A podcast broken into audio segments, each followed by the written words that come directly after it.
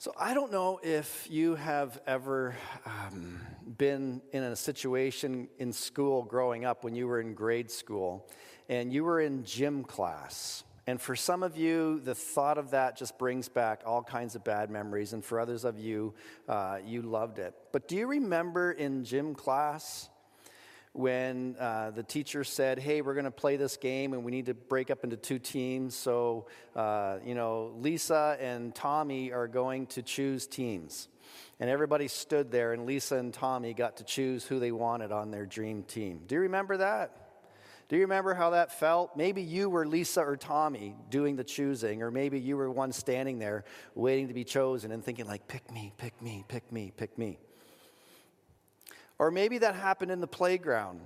You were playing out in the playground and uh, it was time to choose teams and you did that. So, you know, when you grow up, you get away from that kind of stuff, right? Until they introduce something called fantasy sports.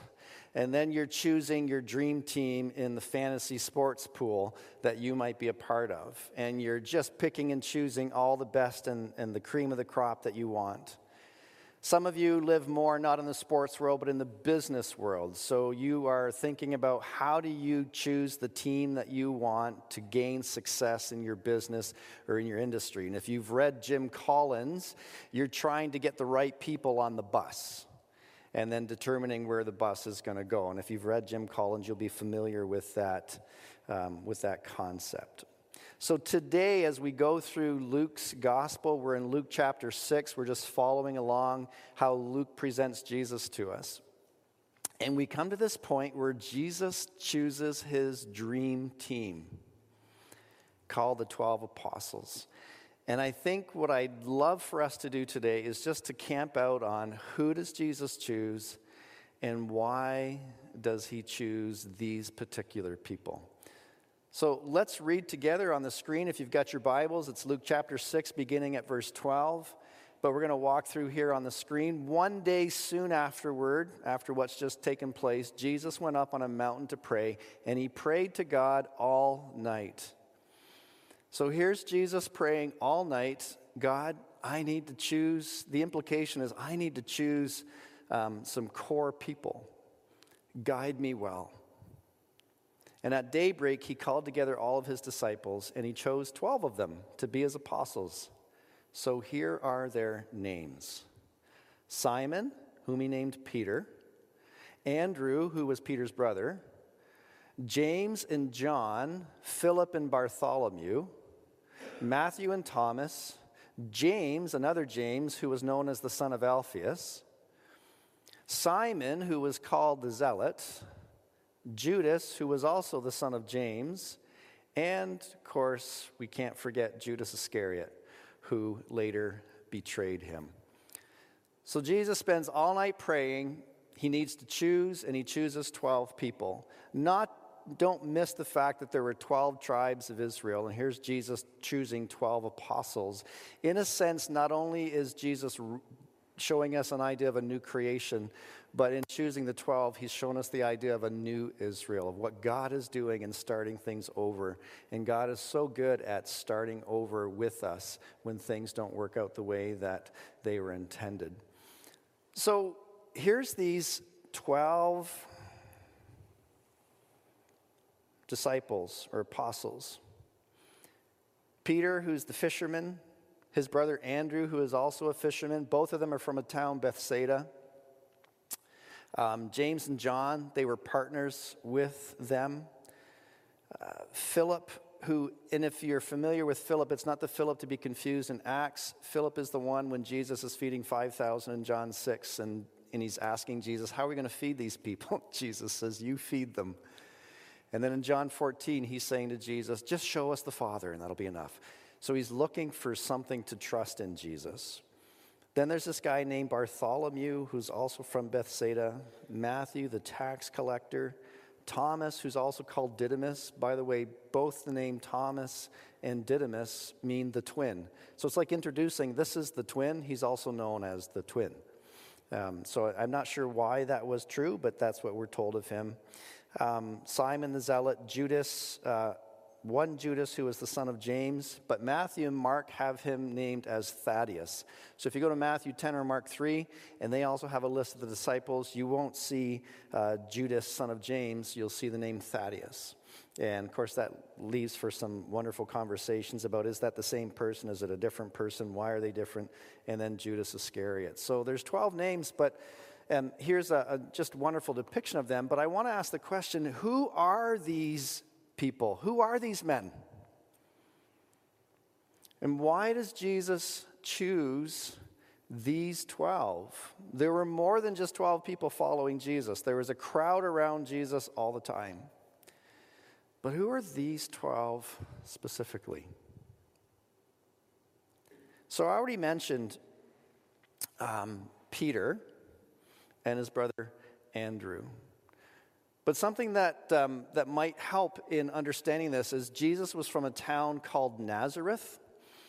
And Nazareth a, was in a province of Galilee, so it was north of Jerusalem. And Galilee was like the, I always try to come up with what's a good um, analogy in today's, uh, it, it's the place that nobody wants to live. So, what would that be like? You know, where, where I grew up, we would say Dunville, But um, if you're not familiar with that part of the country, it, you, it won't make any sense to you. So um, I, am not going to say a town name here because one of you are bound to live there, and then you're going to be upset with me for saying that. So, but it was a place that that just people heard about that and was like, yeah, that's just that's just where nobody lives. There were lots of people there, but they weren't significant people. And every one of the disciples, except one of them that Jesus chooses, are from that region. So here's Jesus choosing his dream team, and all of them are from this part of the province that is really insignificant and very little influence, um, very little um, of anything to pay attention to. We know that four of them at least fished for a living. So that is not a, not a type of profession that is uh, looked highly upon, but it was something that you could earn a, an honest living at. But four of them, Peter and his brother Andrew, were fishermen, and they were partners. If you just go back in Luke 5, you'll read about the catch of fish that Jesus does with Peter, and it says that his partners had to help him get the fish out of the boat, and it names James and John. So four of them um, were kind of partners together in business and they were all fishermen. And then one of them is named as the tax collector. And his name is Matthew. And I think maybe it's in, in, Matthew 9, actually, he's named as Levi, if I'm remembering correctly. So here's, here's a guy, and I, I just want to dwell on this and help you catch what's going on here for a moment. Four of them are fishermen. The other ones were probably um, like working class, peasant class people that were probably skilled in some, some trade, perhaps, one of the guilds. And then there's this guy, Matthew, who's a tax collector, who would have been educated, um, who would have been higher up in status in the larger Roman world, but was considered um, the scum of the bottom of the underside of the barrel because as a tax collector, he would have been betraying his own people. He would have been, they were almost called tax, they were like tax farmers. They bid with the Roman government for collecting taxes. So you would, rather than bidding for the lowest cost, they would bid for the highest revenue that they could get for the Roman government. And then, of course, they would also tax on top of that so that they could make their own profits. And it was people like Peter and Andrew and James and John who were abused by people like Matthew in having to pay exorbitant amounts of tax so that they could line the pockets of someone like Matthew. And there's a crowd around Jesus, and he says, You two, come follow me. You two, come follow me. Oh, and Matthew, come on. Stop and think for a moment if you were one of those four. What would be going through your mind as you're watching Matthew's name being said for being part of Jesus' kind of inner group? Then, of course, there's a whole bunch of them Bartholomew, Nathaniel, James the son of Alphaeus, Simon the Zealot, Judas the son of James. They were all like rock stars, weren't they? For even for people that have grown up in church who are somewhat familiar with their Bibles, we've heard of Simon Peter and we've heard of Judas Iscariot, and maybe we've heard of Andrew and Philip, and maybe even um, his brother um, Bartholomew, or potentially his brother. But so many of these disciples or these apostles, we've never heard of them. Who are these people? They didn't do anything significant. We don't read about them anywhere else in, in the Gospels of Matthew, Mark, Luke, and John. All of these writers are telling the historical account of Jesus, they're telling the story of Jesus in their way. Some of these disciples get mentioned. James and John and Peter are the inner three that Jesus seems to spend the most time with. But then there's all these other ones, and you're like, where, where did these people go? And you can read early church history and learn a little bit about them, but a lot of it is, is speculation or legend. Uh, you can read about how each of them died, and all of them but one, they figure, were martyred for their faith. But there's no concrete evidence for that. A lot of that is just speculation. And so, you know, half of this group that Jesus chooses to be the 12, we know nothing about them. We don't really know that they did anything significant. They certainly weren't charismatic in their personalities. Um, there was nothing to draw crowds around them. They just seem rather insignificant.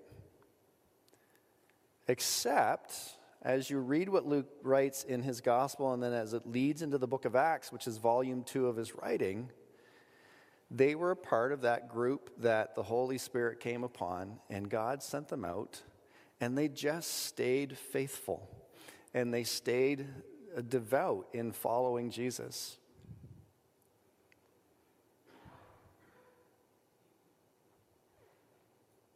Then there's this guy, Thomas, the twin.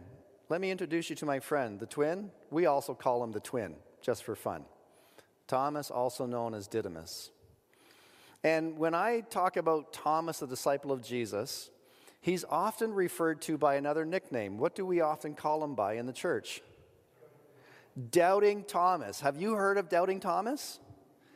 We, when we use that as kind of like as a way of making fun or of insulting somebody, oh, there's Doubting Thomas. And so this poor guy, because in John 20, when Jesus, he's been told Jesus is risen from the dead, and of course, the first people to talk about Jesus being risen from the dead were a bunch of women. And unfortunately, in first century Palestinian culture or in first century uh, Hebrew culture, the, the testimony of women was only worth half of a man. So it would take two women to equal the, the testimony of a single guy.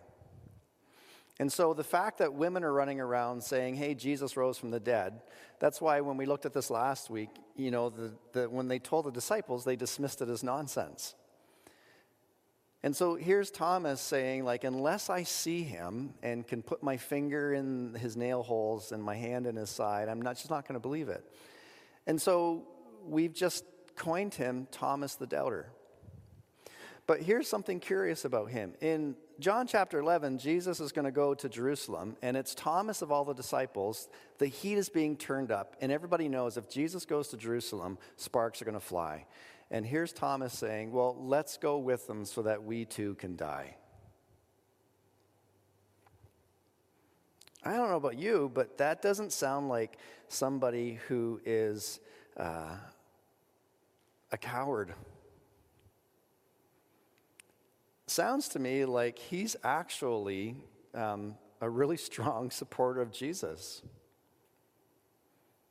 But he just happens to want to have some more concrete evidence. And so he's been nicknamed throughout history of Thomas the Doubter. And I wonder if maybe we shouldn't name him Thomas the Courageous. Again, does he do anything significant outside of that? We don't really hear about him again. Then there's this guy named Simon the Zealot. Do you know what a zealot is? A zealot, if we were talking about someone who was zealous today, we, we would use that term um, for somebody that's got a lot of energy, is really excited about something. But the idea of being a zealot, I think today we would use terms like fanatical, radical. We would even use the phrase terrorist. And remember, this is the dream team that Jesus chooses that we're talking about. So, some fishermen a tax collector that nobody wants to have on their team or be around. So you can just imagine the kind of friction that would have been happening early on. It's no wonder they sometimes argued about who was going to be the greatest in the kingdom. And then a whole bunch of insignificant people. And then a guy who's, you know, in many respects, you know, has been given the name the zealot because of his radical ideas. And today we, we just call people like that terrorists. It just gets better and better, doesn't it? James and John, in Mark chapter 3, Mark lists the, the group of disciples. And James and John are listed in there. And we're told that their father's name was Zebedee, so the sons of Zebedee. But then we're told that Jesus gave them a nickname. In our junior high ministry right now, that uh, our leaders are, are overseeing, and I've been involved with the junior high um, just for an interim period right now, they have this whole nickname thing going on. They've got nicknames for everybody, for all the leaders and for each other. They've got all these nicknames that are wild and crazy, and they've been teasing me like, we're going to give you a nickname. And I've been saying to them, I'm going to give you a nickname too. And so we have a, a, retreat that we're planning at the end of June, and it's my hope that I've gotten to know each of them well enough that I can give them a nickname that actually speaks value into their life. So Jesus, these two guys, James and John, gives them a nickname. Not, not like Thomas, who's also called Didymus the twin, but he calls them the sons of thunder. Why do you suppose Jesus calls them the sons of thunder? It's not because they were gassy. Because maybe they had more to do with Simon the Zealot than might make us feel comfortable. Or maybe their father was like that. I mean, again, we're speculating here, we're not sure. But I do know if you just flip over into Luke chapter 9, uh, beginning at verse 51, we read this As the time drew near for Jesus to ascend to heaven, he resolutely set out for Jerusalem. This is a turning point in Luke's gospel. So, from chapters 5 to 9, it's all about his ministry in Galilee. And then in chapter 9, verse 51, Jesus, from, from chapter 9 all the way to chapter 19, Jesus is moving towards Jerusalem.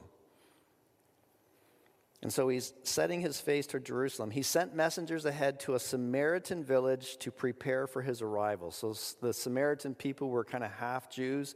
There was a lot of animosity between Jewish people and Samaritan people. And often devout Jews would actually go around, instead of going straight up and down, um, along the trade route that would go through Samaria, devout Jewish people would actually go way out of their way to go around Samaria. But Jesus is going to go through Samaria, and he sends messengers ahead to tell them. But the people of the village did not welcome Jesus because he was on his way to Jerusalem. So they must have got wind of that. And then listen to this, verse 54. When James and John, the sons of thunder, saw this, this is their loving response. Lord, should we call down fire from heaven and burn them up? Yes, that would be a good idea, wouldn't it, God? Wouldn't it, Jesus? Let's burn them. This is part of Jesus' dream team the sons of thunder.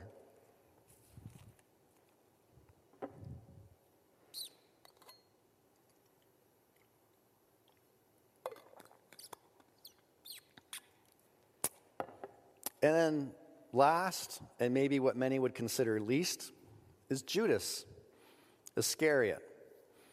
And he's the one that's actually not from Galilee. He's from a town, Kerioth. And of course, they're not sure where it is, but it was more south, more towards Jerusalem. And Judas is the one who betrays Jesus. And we read um, in the gospel accounts that that, he sold Jesus for money, for 30 pieces of silver. And so some people think, well, it was because of the money that Judas betrayed Jesus. And, and I'm not sure.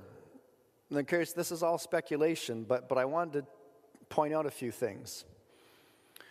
Out of the 12, which one would have had the most financial acumen or the most financial experience and expertise? The tax collector, Matthew.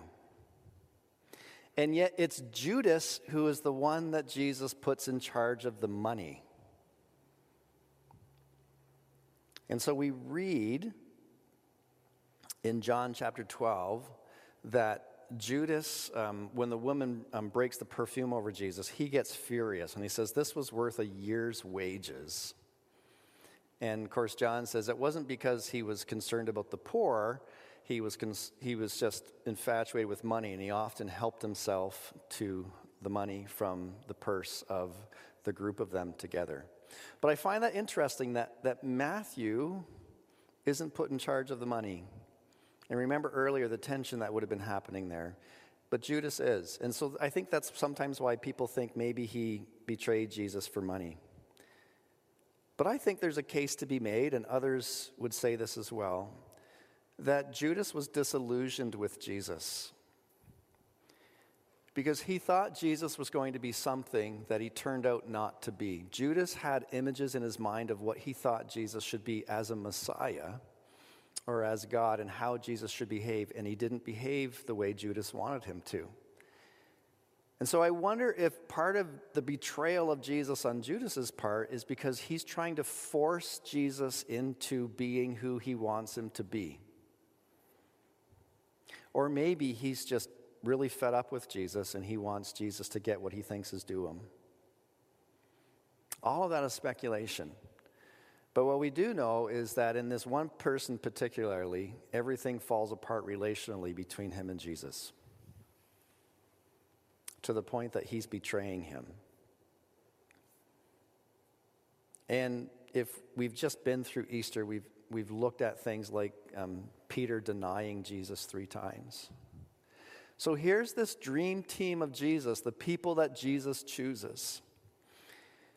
Know, I'm left wondering as I read this why didn't he choose people from Judea or Jerusalem?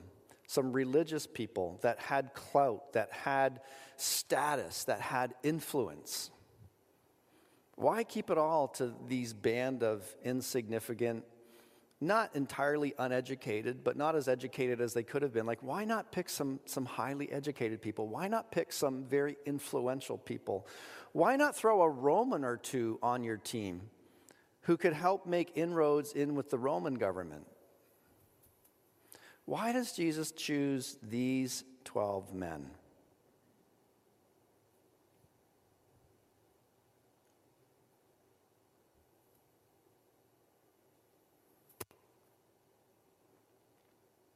And then, are these the only people that we really read about in Luke's gospel?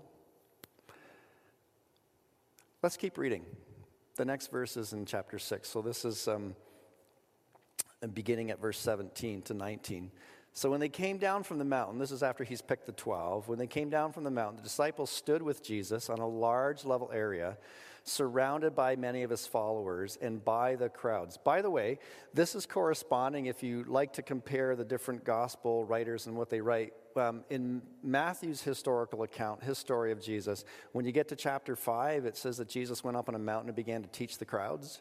This is Luke corresponding with this. So as we get into Luke chapter 6 for a couple of chapters, it's the teaching of Jesus that we're going to be looking at uh, in a few weeks. Okay, so he's on a level area surrounded by many of his followers and by the crowds. There were people from all over Judea, from Jerusalem, and from as far north as the sea coasts of Tyre and Sidon. Tyre and Sidon, if you're looking at a map, are northwest of Galilee, where Jesus was, north, very northwest of Jerusalem, but they're on the coast. They had come to hear him and to be healed of their diseases, and those troubled by evil spirits were healed. Everyone tried to touch him because healing power went out from him, and he healed everyone. So Luke mentions another group of people, and actually they're mentioned a lot in Luke's gospel. They're mentioned in the other gospel writers as well, but Luke mentions them frequently over and over and over again. It is the crowd. Jesus has a crowd that are always around him. It doesn't matter where he goes, it doesn't matter what he's doing. There's always a crowd that are gathered around Jesus. And for whatever reason, he seems to be fairly comfortable with this crowd of people. And the crowd of people are curious about who Jesus is. People are curious now, and they were then. And if you read through Luke's gospel, you'll see reference after reference to the crowd or the crowds. And I, and I think Luke is doing this intentionally to help us pick up on what's happening. That always around Jesus, there are people who are spiritually curious. They're the spiritually curious who are surrounding Jesus. But there are also the resistors who are part of the crowd. They are the people who are, who are wanting to hold on to tradition. And they're a little bit uneasy about how Jesus is pushing the boundaries and making them uh, seem less significant than these people want them to be. There are antagonists in the crowd people who are just downright against Jesus, and they want to be there making sure that their voice is heard.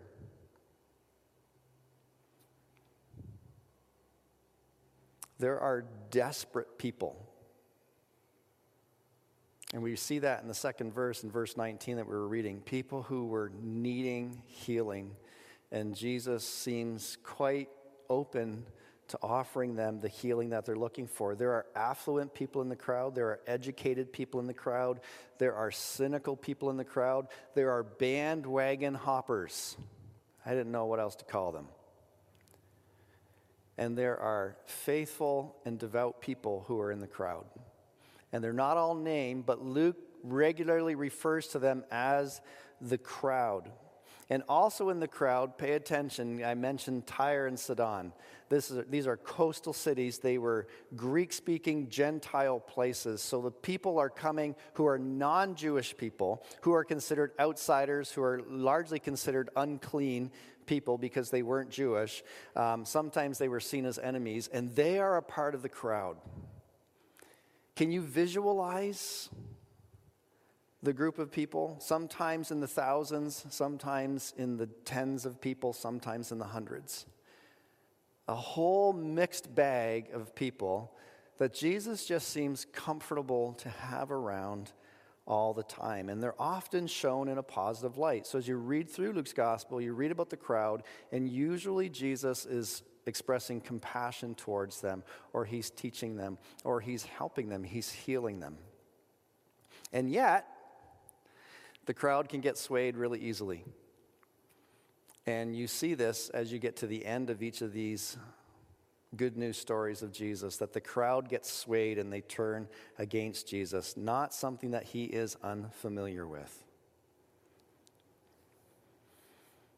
So you've got the 12 in this passage. Jesus has spent the whole night saying, God, guide me well in choosing. And he chooses 12, and you get the idea of who he's choosing and how it plays out for him.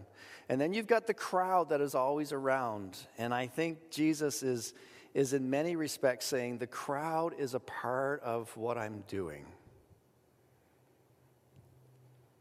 And of course, there's one group of people that are missing here. And I don't know if you've noticed it or not. Where are the women?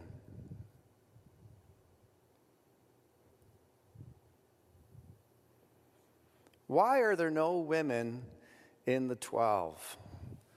Why are there no women mentioned in the crowd? This is the place for that awkward pause.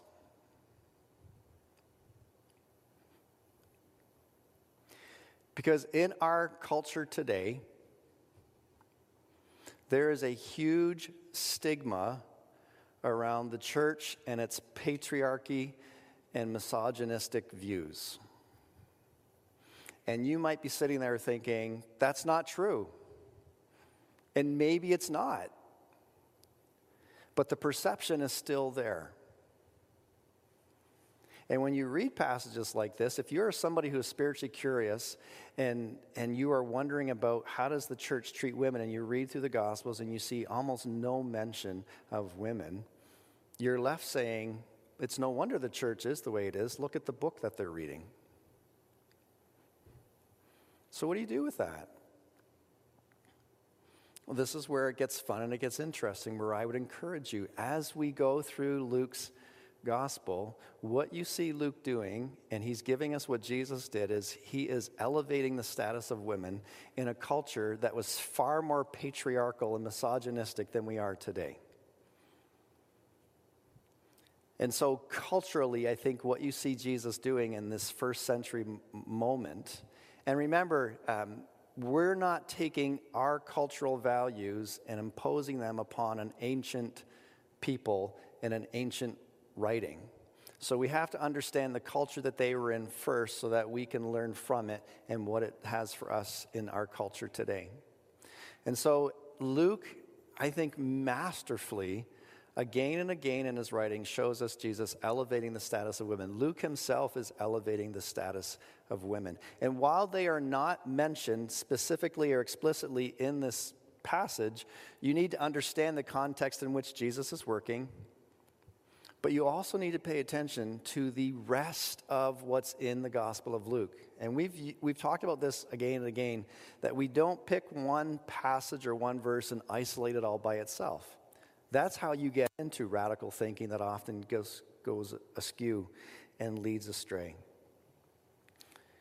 So, when you go to Luke 24, you'll see that the, that the only people who are at the cross when Jesus is in his most dire need are the women.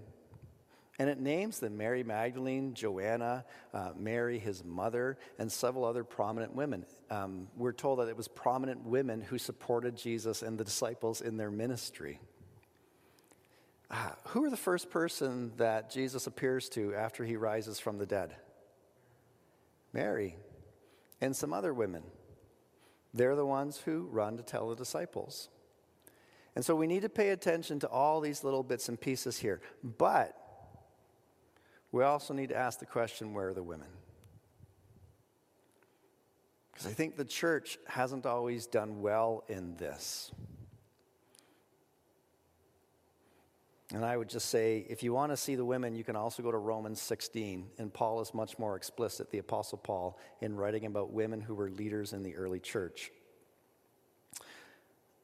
but this leads me to something that I want to introduce to you, which is a new series that we are starting next Sunday.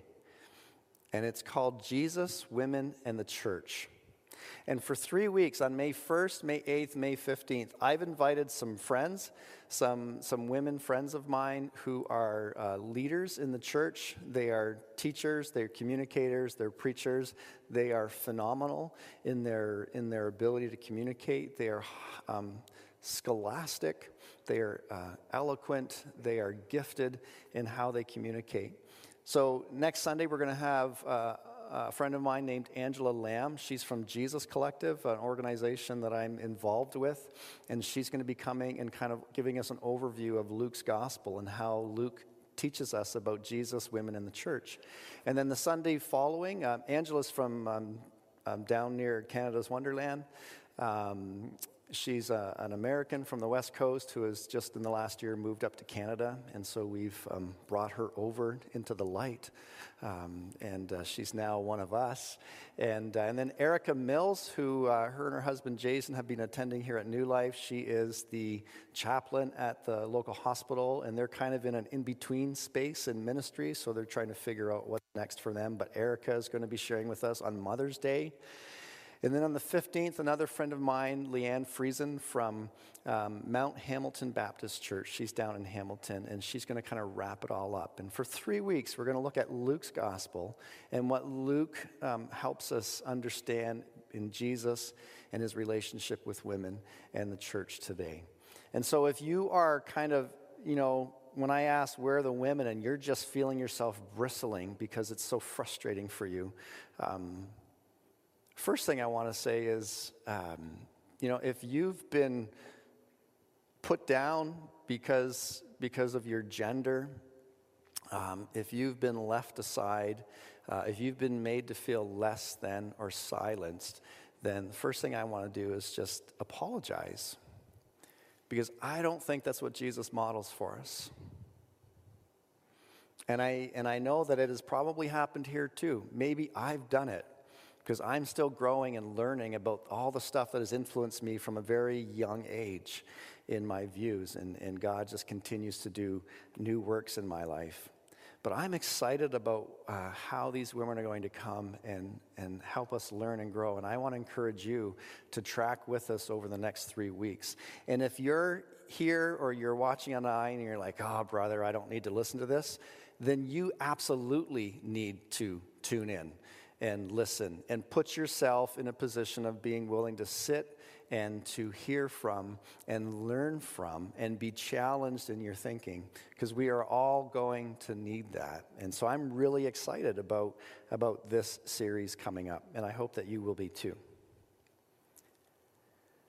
So here's Jesus choosing some, and the crowd is there. He's comfortable with them. And I think part of what we gain from this is when it comes to Jesus and his dream team, Jesus seems very intentional about choosing the limited, the least, the last, and the lost to represent his kingdom because the kingdom of God is for anyone.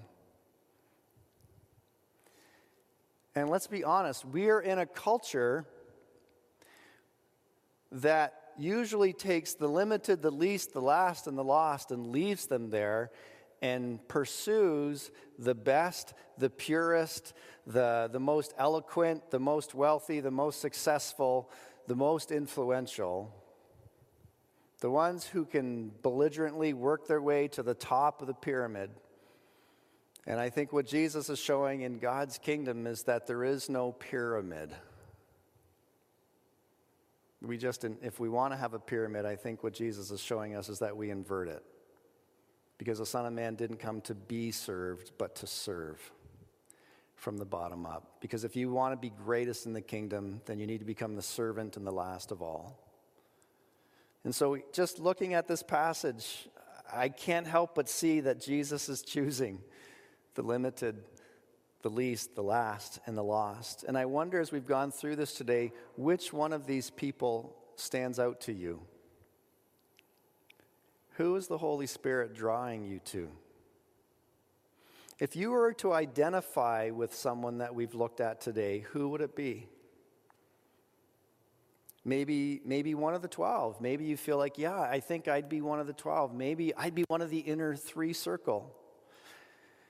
Maybe you feel like I'm just one of those obscure disciples, faithful and devout, and I'm just going to stay with Jesus, but maybe never get any grand applaud for doing anything magnificent. Maybe you're feeling like Matthew. Man, I've got so much to account for in my past, and I have no idea why I'm here, and I feel like everybody's looking at me funny. And, and maybe some of these people know about my past.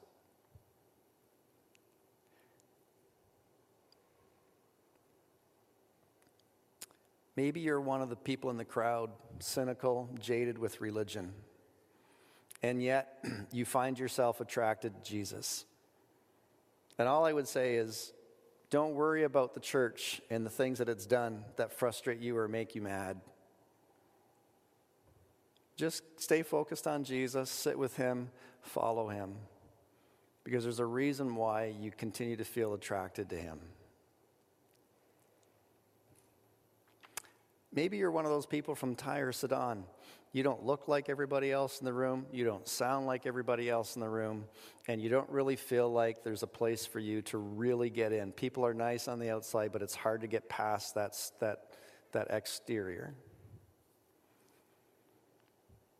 And in each of these people, Jesus seems to be comfortable in saying, I'm glad you're here. Thanks for going on the journey with us. And while he's saying that to each of these people individually, he's also communicating with everybody else. Let me model for you how we live together. And I might be wrong, but I don't think there's a mistake that he chose the people that he chose. And he took the risks that he took, not being completely sure how it was all going to turn out.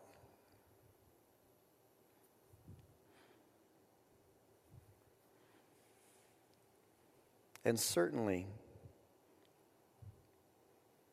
there were many more women involved in Jesus' ministry and life than maybe what we see explicitly, but if you read closely, you'll see them there. And I hope that that's an encouragement for you. I hope that when you see that Jesus chooses the limited, the least, the last, and the lost, that you might be sitting here today or sitting at home and saying, Boy, there's hope for me. And maybe realizing that Jesus chooses the, the limited, the least, the last, and the lost makes you feel a bit uneasy. And I would just encourage you to sit with that. Ask the Spirit of God to show you what you need to understand today. And then ask the Spirit of God what you need to do as a result of what you've learned.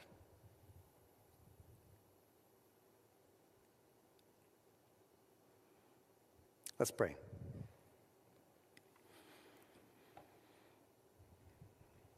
Father God, thank you for um, thank you for who Jesus chooses when we get to see this list of names, understanding a little bit more who these who these men were, who these women were, for the crowd that is always there. And I'm sure each of us identify with someone. And I pray that you would um, allow us to be drawn to someone in this story, and that we would allow the Spirit of God to speak into our hearts and minds about what we do as a result of that.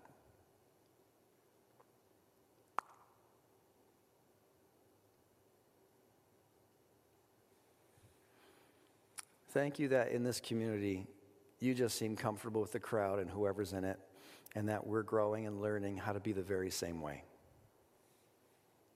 Thank you for choosing us. In Christ's name I pray. Amen. So, thank you for being here. We're going to um, just invite you to, to uh, enjoy the rest of the morning, visit, chat with, uh, with others. Uh, if you can um, give some time on May 7th to help us with our cleanup, please put your name down or go online and do that. And uh, enjoy the weather today because it looks like it's going to be a nice afternoon, and we are just enjoying um, some warmer, rain free weather. And uh, we will see you next Sunday when we start this new series, Jesus, Women in the Church. Go in peace to love and serve the Lord.